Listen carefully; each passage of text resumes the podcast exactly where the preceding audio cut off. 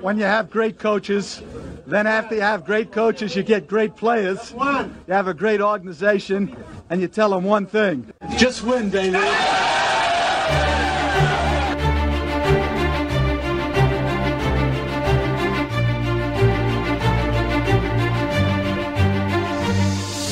You are listening to Just Pod Baby, a Las Vegas Raiders podcast brought to you by silverandblacktoday.com. And now your host, Evan Grote. And let's go, Raider Nation. And welcome back to Just Pod Baby for the Week 2 recap episode 2 0, baby. Impressive victory for the Raiders as they christen the new Allegiant Stadium on Monday Night Football 34 24 over the New Orleans Saints. We are brought to you by Silver and Black Today, Las Vegas' only independent Raiders news source in the heart of the nation, Las Vegas. There is so much to get into this week. We do have a guest for you. Later in the show, we will be joined by Raiders beat writer Tashan Reed of The Athletic. He's going to hop on the line with us and give us some of his thoughts from the win on Monday night. As always, I am your host, Evan Grote, and I will now bring in my co host, Mr. Avocado Smoothie himself, featured NFL columnist at Bleacher Report, our senior columnist at Silver and Black Today, and he also contributes at Just Blog Baby. Coming at you from Brooklyn, New York, Mo, Mo, and Mo. I know we both agree we felt just okay after the win over the Panthers last week. This one feels a little different. Tell us, how are you feeling after the win on Monday night? The avocado smoothies taste a little better. The sheets feel a little better when you go to bed. the air smells fresher after a win. All, all of that stuff feels a lot better after a win. So you got to feel good about this. I know the Saints didn't have Michael Thomas, but people still looked at, looked at this team as a playoff caliber squad. So when you get a win of this nature, given the mistakes that were made early in the game, the fumble late by J- Jalen Richard, you have to like the Raiders winning this one against the Saints and building some momentum going into New England next week. Absolutely, you're right about that. Everything does feel a little bit better. I slept slept a little bit better. I had a little pep in my step today at work, so absolutely. But uh, you know, there's still some areas that you, you you'd like to see some improvements. Uh, the injuries to the offensive line are starting to concern me a bit, but at the end of the day, the Raiders are 2 0. They're off to a good start. Things aren't going to get any easier in week three on a short week. The Raiders are going to be traveling across country to take on the Patriots. Cam looks good. We're going to get to a little bit uh, of that in, in, in, a bit, but before we do that, it's time to give the people what they want, Mo. It's time for our week two recap and highlights. You ready? I'm ready. All right, let's go. The Raiders would win the toss and opted to defer to the second half, which turned out to be a good move by Gruden. More on that in just a little bit.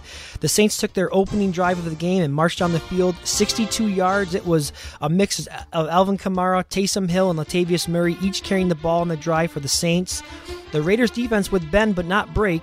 The Saints' drive stalled out on the Raiders' 13 yard line and would have to settle for a, a, a Wil Lutz 31 yard field goal to take an early 3 0 lead.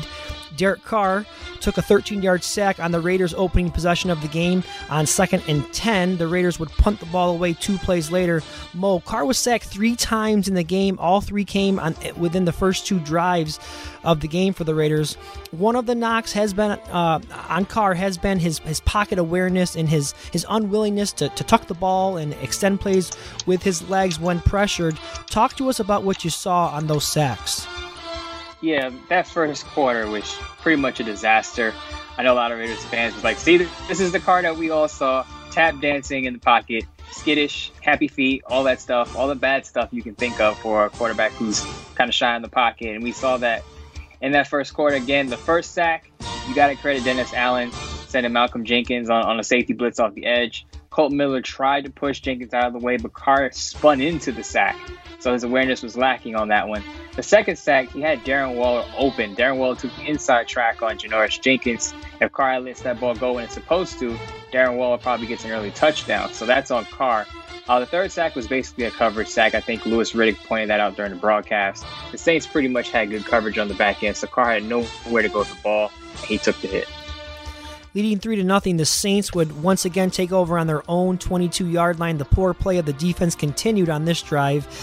Alvin Kamara carried the ball to the right for 13 yards, to the left for 21 yards, and on third and eight, Drew Brees found Tre'Quan Smith for a gain of 29 yards down to the Raiders' four yard line, setting up uh, Alvin Kamara three plays later, scoring on a touchdown to put the Saints up 10 to nothing. The Raiders were plagued by missed tackles on the drive, and early on, it looked like this one could get ugly real fast. Mo, tell us about the struggles for the defense early in the game. Yeah, definitely. This is what you don't want to see from the Raiders. It's kind of a continuation of last week on this play with a missed tackle on Tre'Quan Smith. Erik Harris whiffed. He went high on the tackle. You don't want to go that high because a guy with some upper body strength can just kind of flip you off, and that's what happened. 15 yard gain turns into a 29 yard gain and puts the Saints in business. Now, also with the Kamara touchdown and just the defensive line, the Raiders' defensive line in general, you're not seeing defenders getting off blocks. I say this, I sound like a broken record, but again, where is the Rod Marinelli effect? We're just not seeing it. Guys are not getting to push at the line of scrimmage at the point of attack. Just a quick note Clelin Ferrell and Maliek Collins combined for zero sacks last night. That's ugly. You don't want to see that. Those guys have to be active. Defensive line definitely needs to play better, no doubt about it. Trailing 10 to nothing early, the offense for the Raiders once again was forced to punt after only five plays. As we discussed just a minute ago, Carr was sacked on back to back plays during that drive. Not the start Raiders fans were hoping for. Late in the first quarter, though, the Saints would take over with just one minute on the clock, and this is where things really start to turn around for the Raiders. The defense forced a three and out of their own and got the ball back to Carr and the offense, and they would go down on a much needed 11 play, 62 yard scoring drive. Darren Waller was a big part of that drive, catching three passes for 35 yards, but it was fullback Alec Ingold who was on the receiving end of the first ever touchdown at Allegiant Stadium. It was a great play designed by Gruden. Mo, talk us through what you saw on the hookup from Carr to Ingold. Yeah, definitely. Carr, Carr kind of orchestrated this one with Waller. Waller went in motion, went to Carr's left side, then sprinted back right, which cleared that right side. Janoris Jenkins follows Waller to the corner of the end zone, which allows Alec Ingold to creep out of the backfield and get the easy touchdown. This is what you want to see in a Jon Gruden offense, the fullback getting involved. And uh, a lot of people didn't have Alec Ingold getting the first touchdown in Allegiant Stadium, but he did. Most people would say Josh Jacobs, but Ingold gets in the end zone early for the Raiders. Now, with just over eight minutes to go in the first half, the Saints' offense wasn't finished. Once again, moving the ball right down the field with little resistance from the Raiders' defense. Drew Brees connected on gains of 16 to Alvin Kamara, Latavius Murray for 10 more yards, 25 yards to Tre'Quan Smith, and 17 yards to Adam Trautman. On third and goal from the Raiders' six, Brees found a former Raider, Jared Cook on a slant for a touchdown. Brees was 5 of 6 passing with 74 yards on the drive. Mo Trayvon Mullen, Mullen was in coverage on that touchdown. Tell us what Jared Cook was able to do to get himself open on that play. Yeah, Jared Cook just used his body frame on Trayvon Mullen. Trayvon Mullen tried to break up that pass, but Jared Cook's body frame, he's about 6'6, 240, 250, and he just shields shields the ball from in front of Trayvon Mullen. Of course, Drew Brees puts the ball out in front of Jared Cook, so he's able to use his body to shield Trayvon Mullen and score that touchdown. He didn't catch it with his hands, caught it with his body, but again, because he's so big compared to Trayvon Mullen, he's able to cover that up, score the touchdown.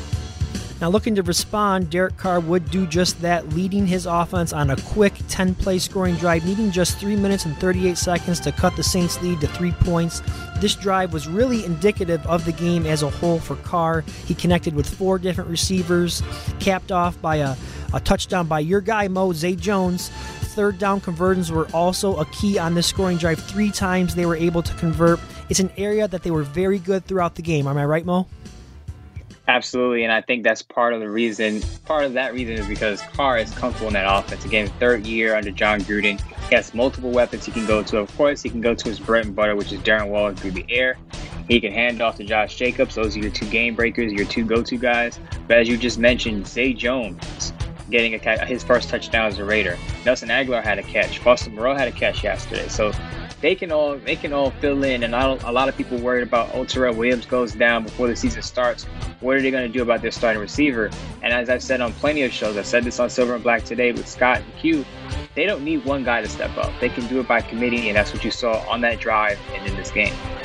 On the Saints' ensuing possession, Drew Brees found a wide open Nicholas Morrow over the middle. That's right, he threw the ball right into the hands of Nicholas Morrow. For the Raiders, it was their first interception of the season with just 45 seconds left before halftime. The Raiders had a chance to tack on some more points, and they would do just that with a Daniel Carlson 28 yard field goal. Mo, going into the half, after a very slow start by the defense tied at 17, you have to be feeling pretty good, right? You had to be because I, I tweeted this during the game. It felt like the Raiders were down going into the half, considering how the first quarter went. But their offense kept them in the game, scoring 17 points in, in the second quarter. And of course, that Drew Brees uncharacteristic miscue by him, throwing that touchdown, throwing that interception to Nicholas Morrow, former Greenville College safety. Uh, he's looking for De- Deonte Harris over the top, over the middle. Didn't see Morrow. Morrow picks it off. So that's what, in my opinion, that's one of the momentum in the Raiders' favor and helped them going into halftime. The Raiders would receive the second half kickoff, and this is where I said it was a smart move by Gruden to defer with the opportunity now to double dip on the scoreboard, getting the field goal before before halftime. It'd be nice here to, to uh, come up with a touchdown. Saints cornerback Marcus Lattimore was called for a crucial defensive pass interference on third and six after an incomplete pass to Bryan Edwards. The call resulted in a 20 yard gain and an automatic first down for the Raiders. Two plays later, Foster Moreau got his first catch of the year, 31 yards, catch and run. Moreau rumbled down to the Saints seven yard line. The Raiders would get to the Saints one yard line. A couple plays later, faced with a fourth down and a chance to really change the course of the game, Gruden opted to be aggressive and go for it, and it paid off. Carr found his go to man on the night, Darren Waller, off a beautiful play action for the go ahead score.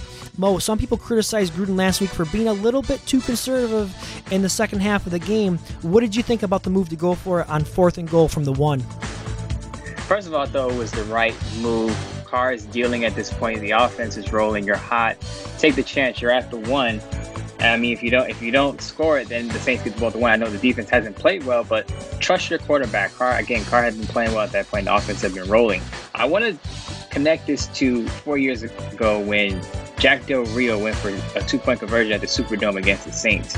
To me, these two plays, these two decisions by the coaches are parallel because it shows the utmost confidence in the offense. Of course, different circumstances, but I feel like Drew's decision to go with his offense, keep his offense on the field instead of going for the three points, show his players, look, I believe in you. I have faith in you. You can score these points. And I think the players take into that and it builds their confidence. And of course, Carr executed with Darren Waller and it paid off. Absolutely. The defense would find its stride in the second half, forcing two consecutive punts. The defensive line looked to be playing a little bit more urgency, getting a little bit more pressure on Brees, still not enough. Early in the fourth quarter, the Raiders would look to blow this game wide open, already up seven. Once again, Derek Carr engineered an 89 yard drive, benefited by a personal foul on Cam Jordan uh, with a 15 yard horse collar, followed by a 17 yard reception on third, uh, by third and Renfrow. And yes, the catch was, of course, on third down. And four plays later, facing another crucial third and 10 from the Saints 20 yard line. Uh, Jalen Richard had an opportunity to redeem himself after coughing it up early in the game. He found some room along the right sideline and scampered 20 yards for the touchdown to put the Raiders up 31 17 with 7.48 to play. Mo, many times we see backs who fumble, they get sent to the doghouse for the remainder of the game. What does it say about Gruden's confidence in Richard going right back to him in that scenario? Yeah, it goes back to my point about his faith in his offense. I, has three touches on the season two rushes and a catch. And he had two rushes last night against the Saints. And of course, as you mentioned, he coughed it up. But Green sticks with him and, and for the right. And Jalen Richard comes out, scores a touchdown, kind of puts the game away for the Raiders. Not quite, but puts them in a commanding lead. So again, it shows it shows the players like, look, you can make a mistake, but you you have a chance to redeem yourself through the system. He'll, he'll give you the ball again, give you another shot, and if you deliver, he'll keep you on the field. With just under eight minutes left to play and a two touchdown lead, Paul Guenther would go to a soft uh, prevent defense looking to keep everything in front and, and, help drain some time off that clock. That allowed the Saints to quickly add another score to cut the lead to 31 24. Now, needing to milk four minutes off the clock, it would be up to the offense to close this one out. After three consecutive runs by Josh Jacobs, once again the Raiders would face with another third and five, and once again they were bailed out by a Saints penalty. Carr took a deep shot to Henry Ruggs, and it was Janoris Jenkins who was called for the PI. The play resulted in a 29 yard gain, moving the Raiders into Saints territory, which led to uh, a second Daniel Carlson field goal, icing the game with a bomb of a kick. It was a 54 yard field goal to put the nail in the coffin for the Saints. 34 24, the Raiders win in prime time. The Raiders are now 2 0 Mo. It was a great win. I just want to get your thoughts on the performance by Derek Carr. Well, he said he felt disrespected before the season started. I think he gained a little respect back on the national stage. Everyone got to see him. Everyone got to see his game. Everyone got to see him at his best. One of his best games as a Raider. I can say that because I've watched all his years since 2014. This is this is peak Derek Carr right here. Dealing the ball to 11 different receivers, efficient on third down, getting the ball to his playmakers, And again, just getting everyone involved, elevating the, the players around him. This is what you want to see out of your quarterback. Now, really quick, in the post game, he mentioned something personal, and this goes back to my point we made on a few podcasts ago about him hearing hearing the critiques and the criticism of his game and just the outside chatter. He said when he got to Vegas, he picked up the paper and he saw Tom Brady on the cover. Now, can you imagine you are the starting quarterback for the Raiders going to a new city and everyone's talking about Tom Brady, someone else who, who could be on the move during free agency? I think that lit a fire under him. And again, I said if he's using the outside noise to fuel him to play better, all power to him. But to say that he's not hearing the noise is a farce. And, and I, again, I'm glad that he's using that noise to fuel a, a good game and a great performance on the national stage. But you have to admit that he he hears it. And and for now, for the first two games throughout the first two weeks, it's a good thing because he's using that again as motivation to play well. And that's what he did on Monday night. Again, he's gained the respect. There's a long way to go. It's a long season. We have 14 games left, but he's definitely on the right track. You're, you're exactly right about that. He he he did hear all that chatter in the off season, and he ta- he talked a lot of uh, not junk, but he, he he was doing a lot of talking himself. And, and but you know what? He's walking the walk as well. So um, I agree with you there. This is the type of performance that I've been wanting to see from Carr. Um, and, and to me, it seems that he's just playing with a lot more confidence um, out there. And I think that's obviously because he is in the third year of the system, so he is more confident in what he's doing and where the ball should be going and all those types of things. But, um, you know, he put the team on his shoulders last night. He, he said, We are not going to lose this game. His accuracy was on point. That is one of the things that really stood out to me. He was locked in on third downs, uh, completed nine of 10 passes for 93 yards and a touchdown. And Mo, we talked about this uh, last week as well.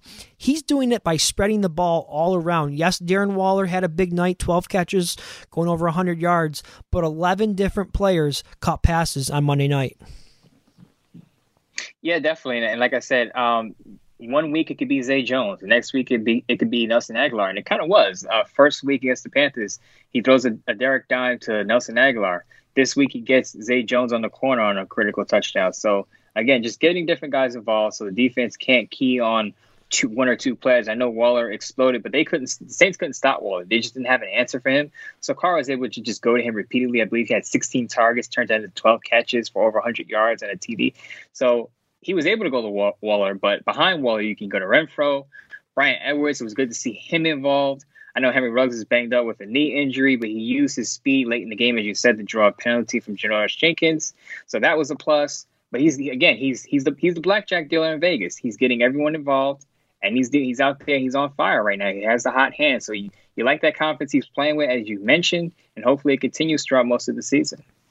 Now, Mo, before we get to our first break, there are just a couple other topics that I want to I want to get to while I got you here. First, let's talk about the elephant in the room, and that's that's this defense. Uh, they've invested a lot of money, a lot of draft capital on that side of the ball, but let's be honest, this defense has not played well. Uh, beyond a few good possessions, uh, in each game. Uh, the pass rush, it's non existent. Receivers are running wide open in the middle of the field. Missed tackles were an issue. How concerned are you right now about this defense?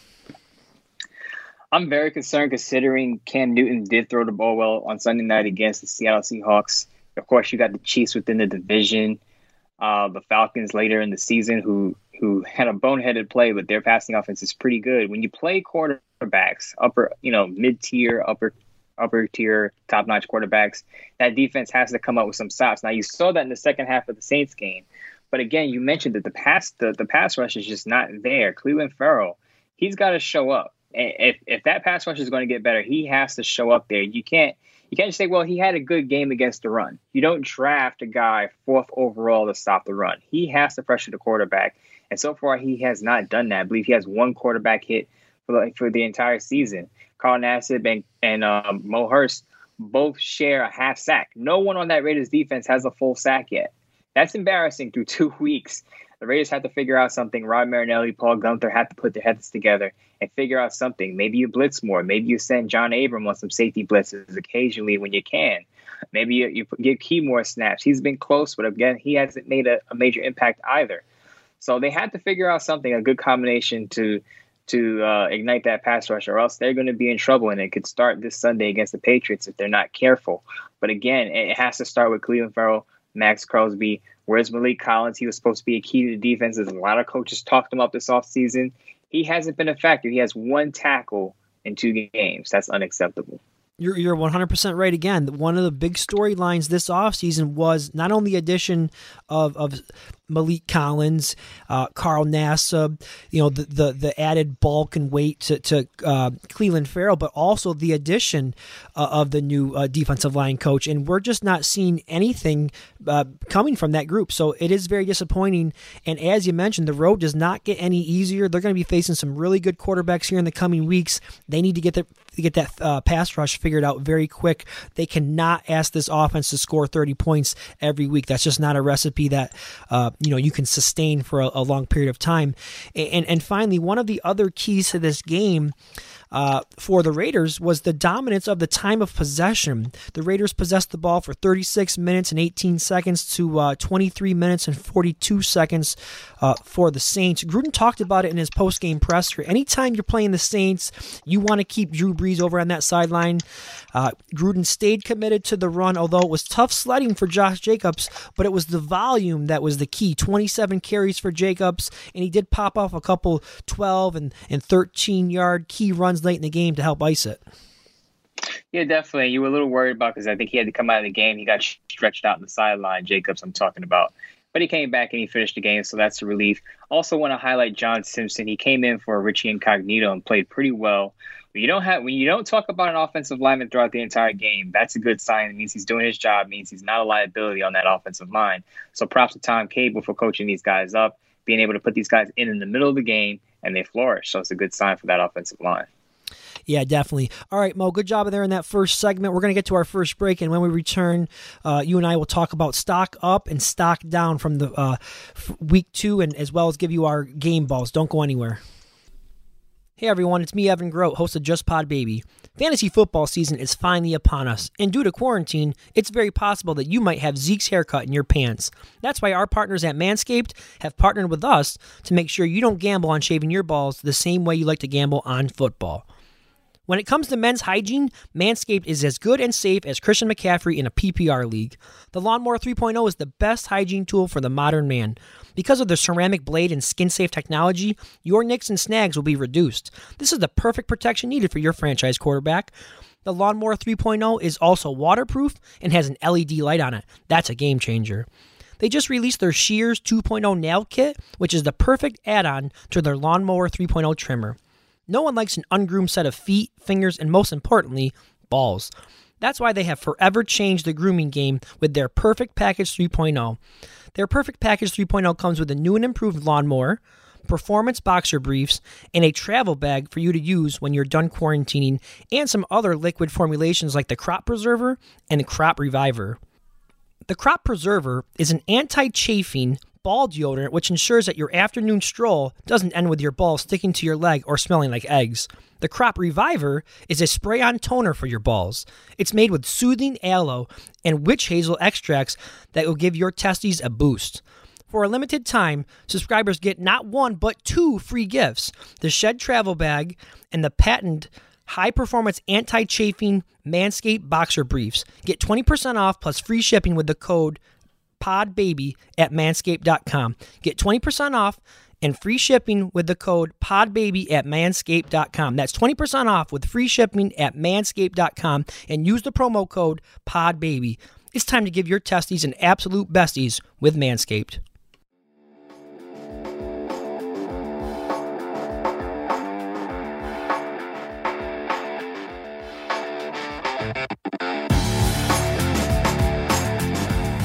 And we are back on Just Pod Baby with your hosts, Evan Grote and Mo Moton.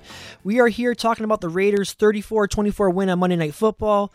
There were many standout performances, but we also saw some guys that are continuing to struggle. So that's where we're going to begin uh, in this next segment, Mo. We're going to change it up this week. We talked about the good, the bad, and the okay. Now we're going to talk about the stock report. Whose stock is up and whose stock is down following the week two win. I asked you to come up with uh, one pick for each of those categories, Mo. Let's start with your stock down down, whose stock is slipping in your mind? Uh, not that his stock is slipping, but his stock hasn't hasn't jumped off the ground at all. And we, I just mentioned him, Clelin Ferrell. again, the Raiders drafted him fourth overall. This is a guy, and people said if the pass rush is going to make improvements, a, a, jump this year has to start with him. I know a lot of people are expecting something from Maxx Crosby, and I think he comes on at some point. But Clelin Ferrell can't just be a run defender on, on the strong side. He has to pressure the pocket because if he doesn't, if he if he has a step back this year, or if he's pretty much plateaued, that is not a good sign. It's not a good look for Mayock's top pick in, in the 2019 draft. You mentioned it. He he bulked up during the offseason. He also worked on his hip movement. A lot of people uh, were skeptical of him drafting him early because he was looked at as a kind of a, not as stiff, but not as bendy, not as flexible off the edge. So he worked on the hip movement, but again, you're you're just not seeing it translate to the field. And two weeks into the season, you don't want to call him a bust or anything. I I I, I hate using that term prematurely. He's not a bust, but he's got to pick it up. He's got to pick it up soon. Cam again, as I mentioned, Cam Newton coming in, he threw for over 300 yards against the Seattle Seahawks last week. You got to put pressure on him, especially he's a mobile quarterback. Got to put some hits on him as well. So I, I just want to see Clelin Ferrell make an impact. He doesn't have to have three, four sacks, but make an impact because thus far he's been a non-factor. Yeah, I think that's fair. I think that's a fair one there. I'm going to go with uh, staying on the defensive side of the ball. I'm going to go with Erik Harris. You know, uh, I, I, think back to when the team released uh, Damarious Randall, who who some thought was a surprise, uh, and and and one of the reasons Gruden stated for that move being made was about what Erik Harris did to earn that job. And I've got to be honest, he looks shaky back there to me. He's missed some some big tackles in the first two weeks. Last week he totally whiffed on Robbie Anderson, which led him uh, to to that 75 yard touchdown run and or reception, I should say. And this week he missed another big tackle on third and eight, and it came in the first quarter of the game, but but still it was a big play, and and he, he allowed Tre'Quan Smith to pick up 20 yard 29 yards, which set up that first Saints touchdown of the game. He's showing up on film for the wrong reasons, in my opinion. I hope he can get it turned around. He was voted a team captain this year. It's early in the season, but I need to see a little bit more uh, from Harris. So really, yeah, really quick. I'm sorry to cut you off, but I hate to be that guy. But you just mentioned it. He had a big whiff last week that led to a 75 yard touchdown reception. He whiffed on that tackle going high on Tre'Quan Smith. I hate to be that guy. Again, I hate to, hate to be that guy, but maybe the calls for Earl Thomas, he's still available. Maybe oh those calls get oh, no. Louder, Mo, louder, you're going to get them all riled up. You're going to get the Raider Nation all riled up now. that, now, I know Earl Thomas isn't the greatest tackler. We saw that against Derrick Henry in the playoffs last season, but – I think he can cover up on the back end and play that free safety role along with along with John Abram playing safety. So again, I'm just saying, I know he's a team captain, Erik Harris is, but if he keeps whiffing, you're gonna have to upgrade that position. Oh boy, I, I you know I, I'm I, am i am not a huge fan of bringing in Earl Thomas to be honest. I know he's an upgrade as far as a you know on the field standpoint, but I, am not going down that locker room headache road again. We, we saw we had enough of that with Antonio Brown, and uh, I'm not saying they're exactly the same in that regard, but as far as locker room headaches are concerned, I think the Raiders have had their, you know, their their fill for a while. So I, I would not be uh, opposed to the Raiders staying far away from from Earl Thomas. Uh, let's move on to uh, st- players whose stock is up, and there's a couple obvious choices when you when you look at stocks that are on the rise. Where did you decide to go with with your pick? Uh, this is kind of a low key stock up. I'm going to go with Bryan Edwards. Uh, Henry Ruggs came into the game banged up. As I mentioned, he had a knee injury, only had one catch for, I believe, four yards. They used him basically as a decoy to just kind of clear space underneath for guys like Waller and Hunter Renfrow and all the other receivers that they have there. But Bryan Edwards had two big catches, one for, I believe, 20 and one for 22 yards. And again, we mentioned he drew that penalty on Marshon Lattimore on the outside. There was one play where I believe Carr threw the ball out of bounds near the goal line, and I felt like they should have gone to Bryan Edwards one on one in the close quarters because this is what you have him here for, right? 6'3, 220 something pounds. You can get him in close quarters, one on one situation. He wins those 50 50 balls for contested catches. When you get down close to the end zone and you want to throw the ball, I think he's the guy you got to pinpoint if you're not going to Waller.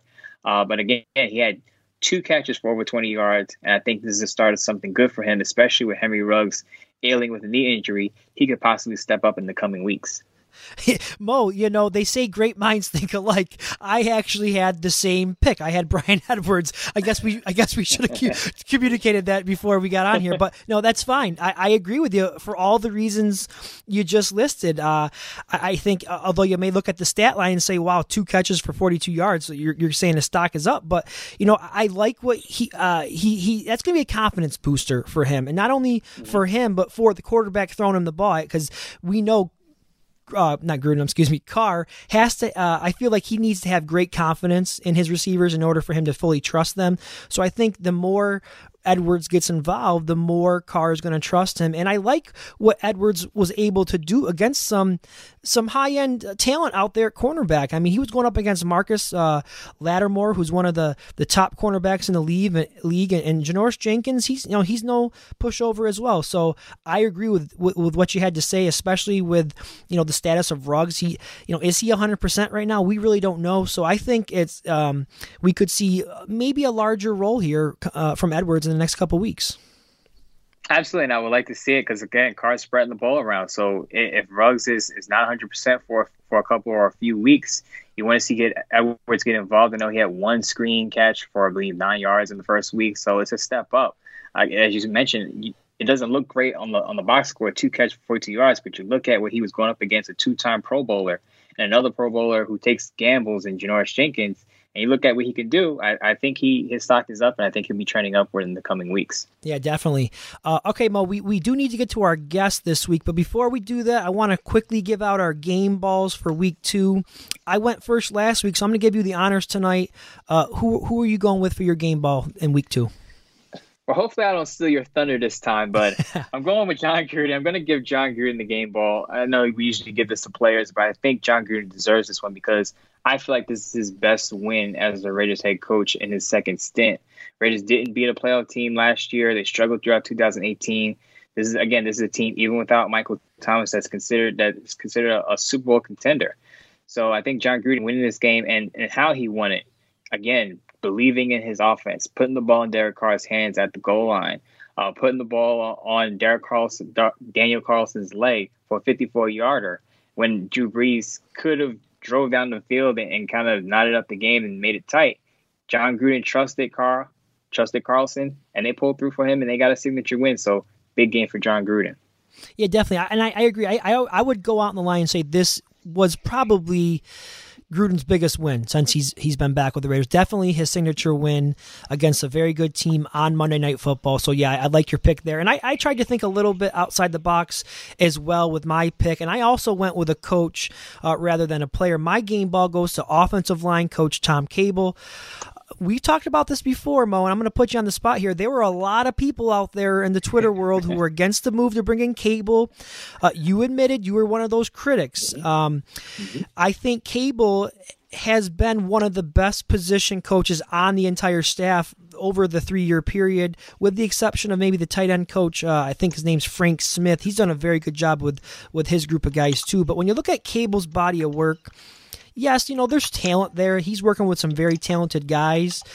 Um, but uh, he's had a, a plethora of injuries to deal with, and it doesn't matter. Uh, who it is, he's he gets these guys ready and prepared to play. Last year they had David Sharpe and Brandon Parker, Denzelle Good. It doesn't matter who it is. Oh, oh, don't forget uh, Andrew uh, James, I believe, the backup center there.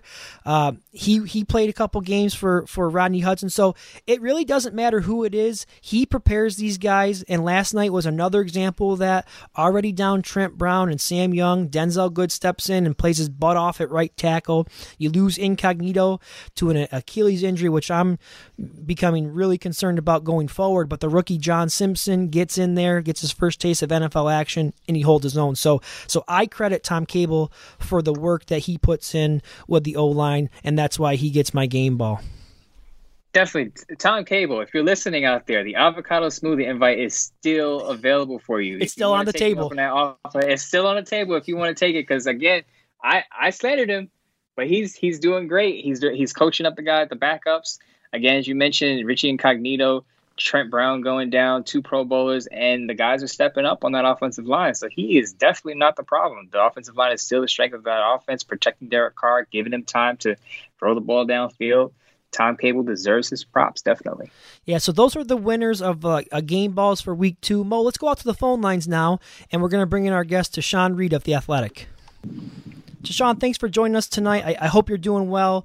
We've got a lot to cover with you tonight. Uh, the first thing that I would like to ask you about is just being in these empty stadiums. I know that you've you've been there for both uh, both games. How much of an impact do you think playing without fans is having on these games from a, a motivational standpoint for the players?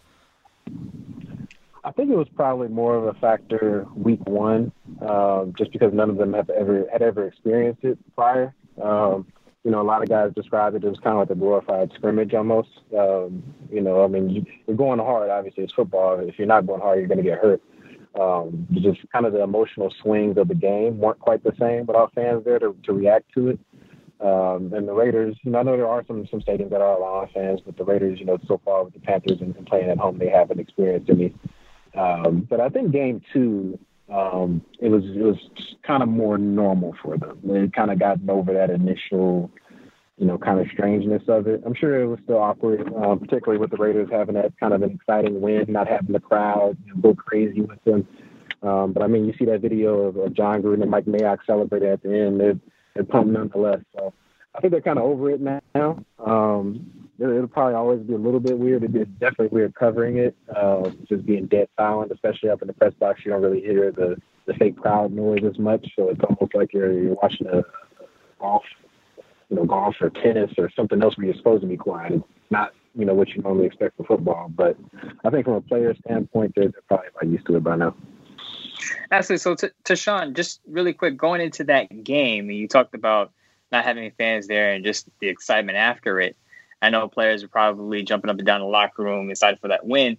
But do you get any serious doubt about Henry Ruggs' condition even before going into into week two with the Saints? Did you get the sense that coaches were worried that he would not play?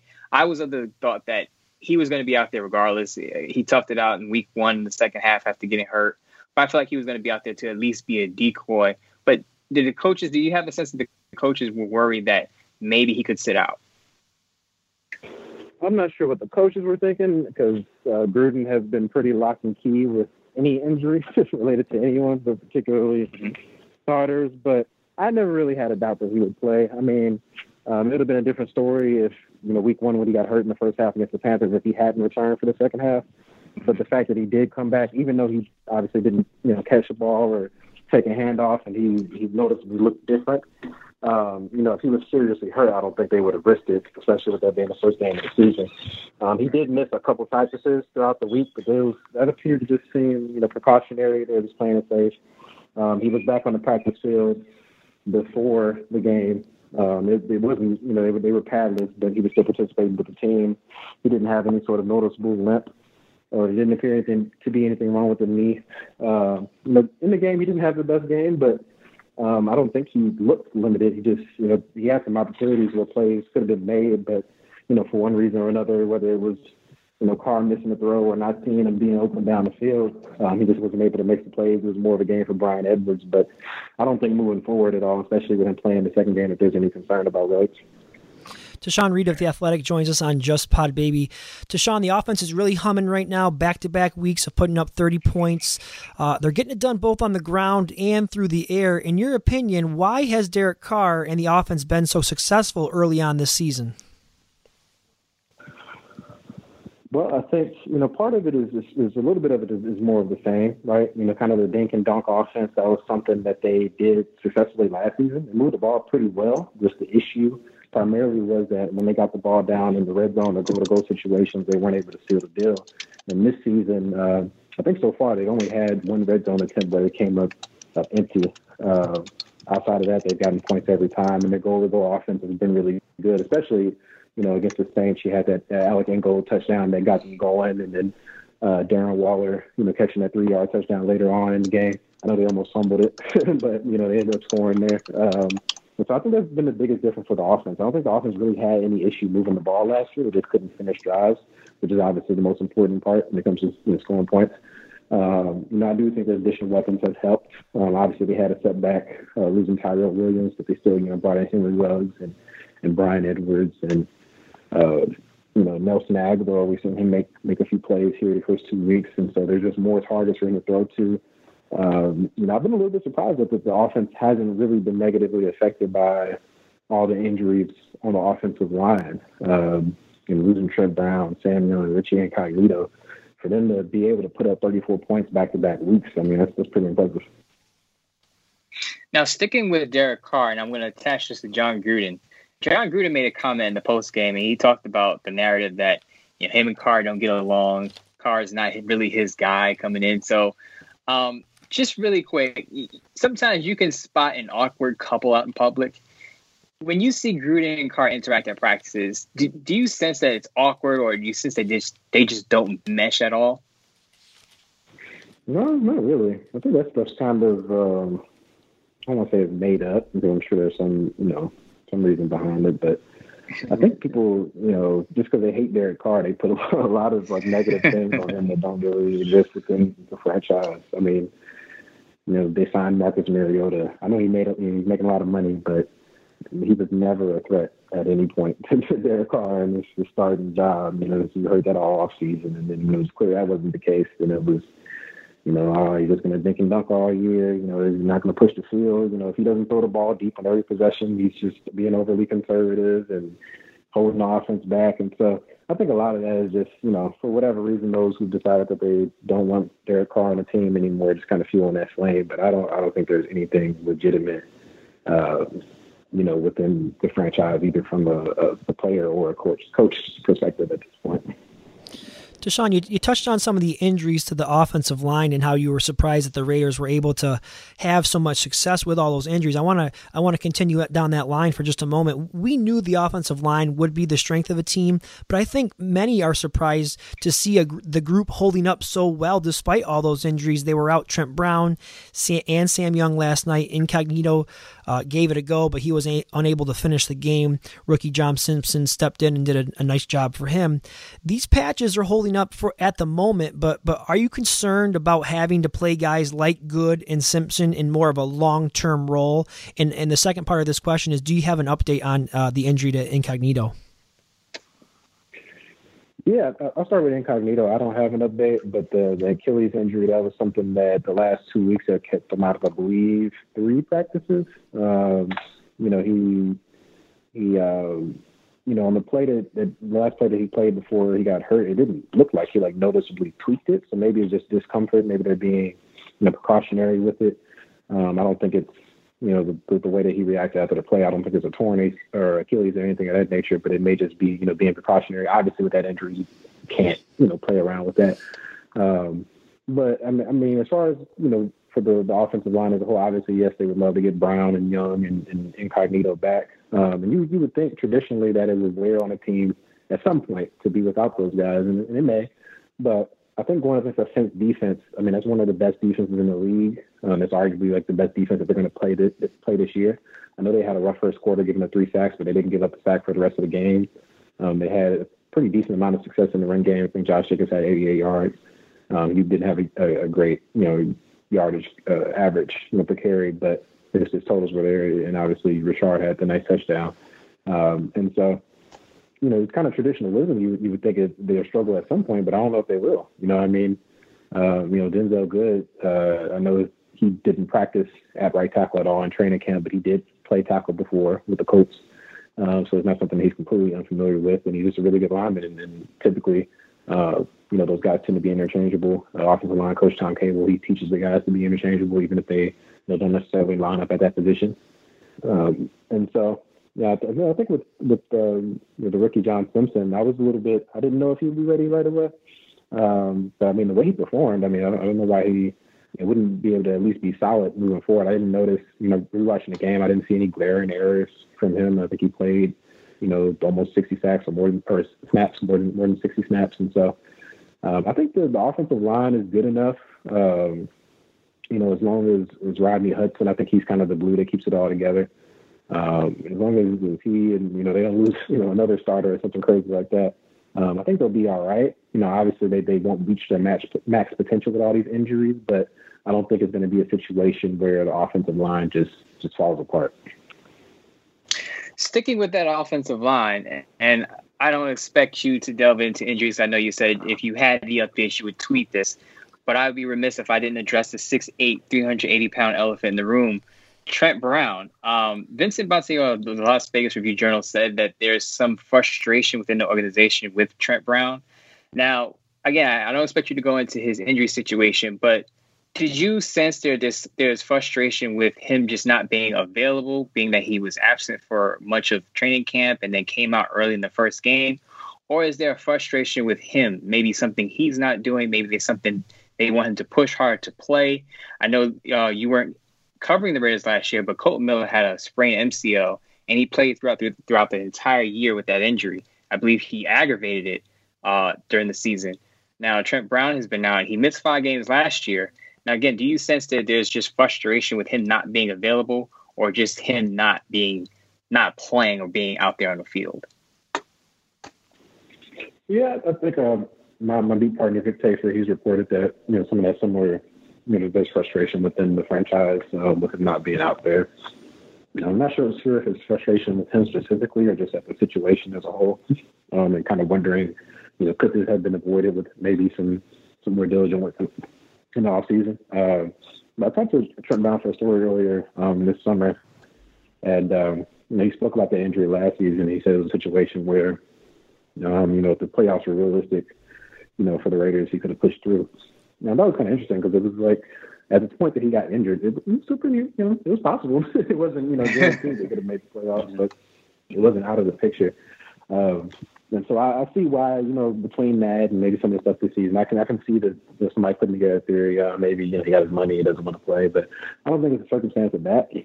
Um, I think he worked really diligently this off season. Um, you know, to stay in shape and get stronger coming off the injury.